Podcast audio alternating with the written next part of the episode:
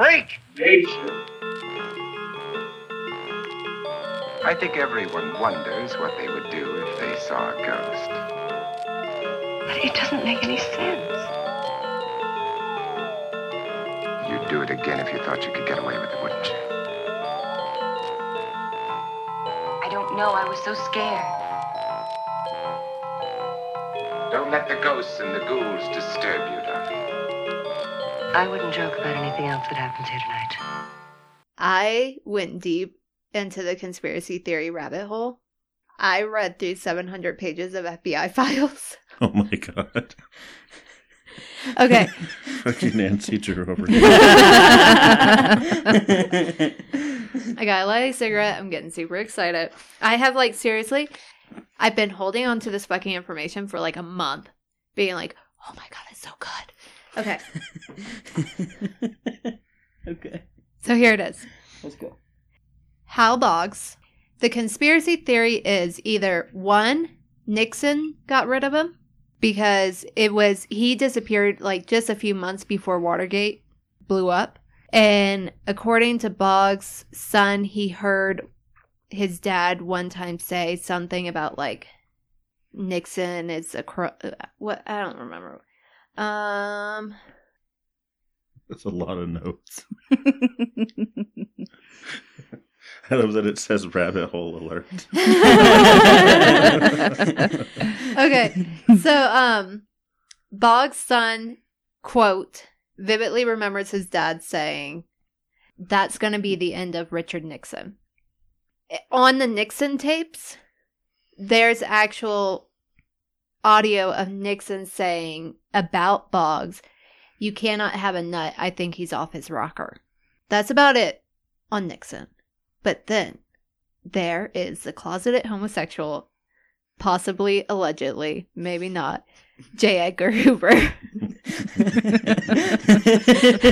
this has already gone so many more places than I, I could have ever imagined. It is so great. It's so great. It's alleged that J. Edgar Hoover liked to wear women's underwear and that he was he participated in homosexual relationships and that anybody who came out and tried to say that he did that, he immediately made disappear or made them so irrelevant that no one would listen to them. So, here's what happened with J. Edgar Hoover. Don't make fun of me talking with my hands. No, I was, I was going to be like, bitch, tell me about it. And then I was like, don't. and then you called me out. All right.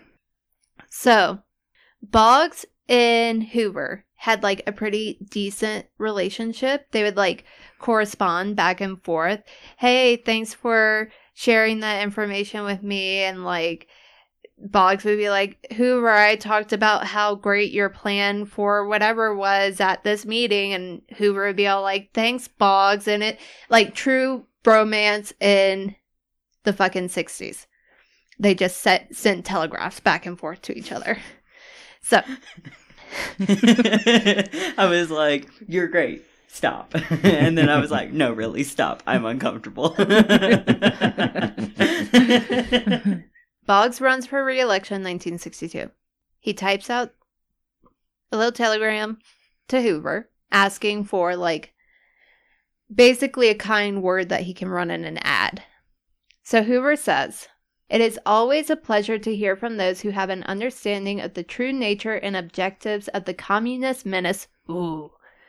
And an awareness of the. I just love that terminology because it, like, fear mongering is Mhm. fun. yeah. Um, and an awareness of the necessity of calm and rational opposition to its dangers. My associates and I are particularly grateful to you and your colleagues who have ac- who have actively supported the work of the FBI in the field of internal security over the years. So Boggs takes this and he runs an ad that says, quote, My associates and I are particularly grateful to you. J. Edgar Hoover. So Hoover that and all- feels weird. yeah. Hoover and all his guys are like, that's not what we said. We said we're grateful to him and all of his colleagues and anybody else that's helping us fight the commies. so Hoover's associates like flip out. There's so many fucking memos about Boggs. It's insane. Like we gotta do something about him and all sorts of shit is really fucking like How many pages of the 700 were It was- memos about Boggs? mm, probably 500 Oh my gosh. yeah Like, see, no exaggeration. no exaggerate it was either memos or it was letters from constituents in louisiana writing either to boggs to talk shit Love it. or writing to hoover saying like you're okay in my book i hate boggs. Yeah. I, I love that you sifted through 500 pages of that. and then 200 pages of maybe pertinent info. you, you did it so we didn't have to. Yes, exactly. Thank you. Um, so there's one that from a quote unquote concerned citizen to Hoover. I think it's yeah. It says, quote, Can't something be done to stop this distortion of the truth? The morning paper, Times Picayune, this date ran a quarter page advertisement by Redacted. Oh, it's redacted. I'm, I'm like yelling redacted. Fucking redacted, talking shit. we gonna fight. Okay. get that redacted ass over here. it's just a black bar. Release the redacted. that would be my wrestling name. I hate you. Okay.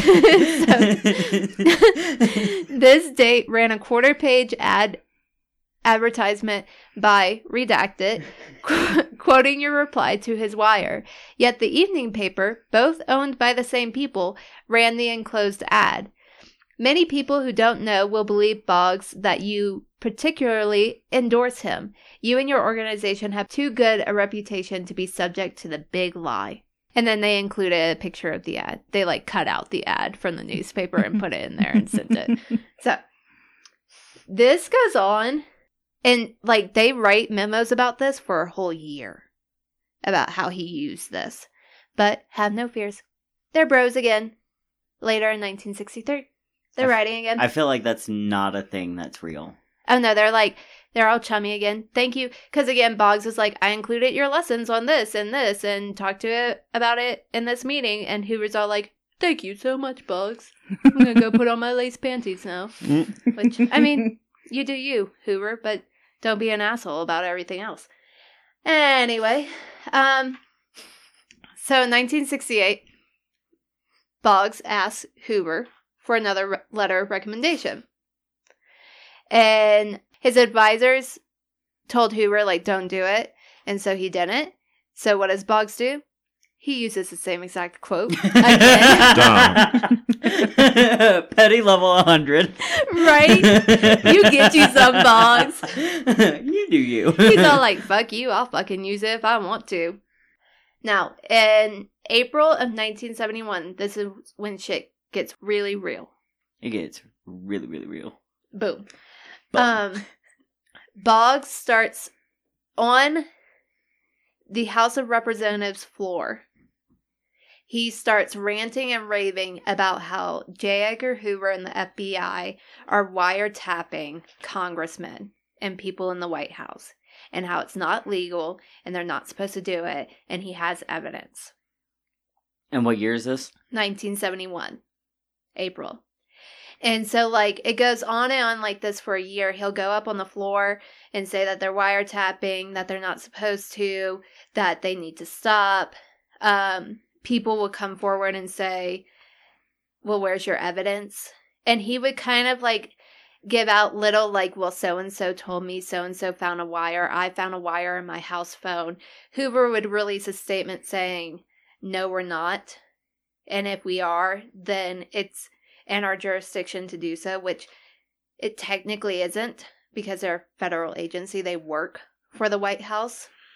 You know, so I got to stop you there for a Yes. second. Okay. Boggs really sounds like he's a little bitch. Whoa. Like, in the sense that, like, He's missing who are Timothy. you playing at? Like, you are you poking the bear? Are you playing all sides? You have an agenda So- clearly. You're chummy chummy, and then you're like, "But fuck you, I'm gonna do what I want." But then I'll be nice to you again when it's convenient. So there, I'm not saying that I would necessarily be on the other guy's side. You But. Boggs really because- seems like he's stirring up trouble for himself. It's because Hoover might be the gay, huh? It the gay? Yeah. He's got it. Hoover is the gay. No, It just seems like Boggs is flip flopping, and that could get really irritating. Yeah, no, I totally see that. A lot of And you're people, playing games. a lot of other congressmen said at this time Boggs had a very, very bad drinking problem, and that So it's just like drunk, drunk telegramming. yeah, yeah. Well, he's like on the The original drunk text. he's like He's like getting home from dinner, wasted. I think I'm gonna send a telegram. hey, buddy, what's up, buddy? Uh, so a lot of people say that like when he was making these insane rants he even did it on national tv a couple times that he was like completely shit faced drunk Are there Why would you videos of do that? that? i don't know i don't Why would you do that? And why be chummy at all? right. What was the point? well point at of that point once he started saying that uh there was wiretaps and everything they were no longer communicating Well, he's a complete loose cannon. yeah no but wonder they fucking got rid of him with harp. and then the elf left his ass. they ELF'd his ass. You've been ELF.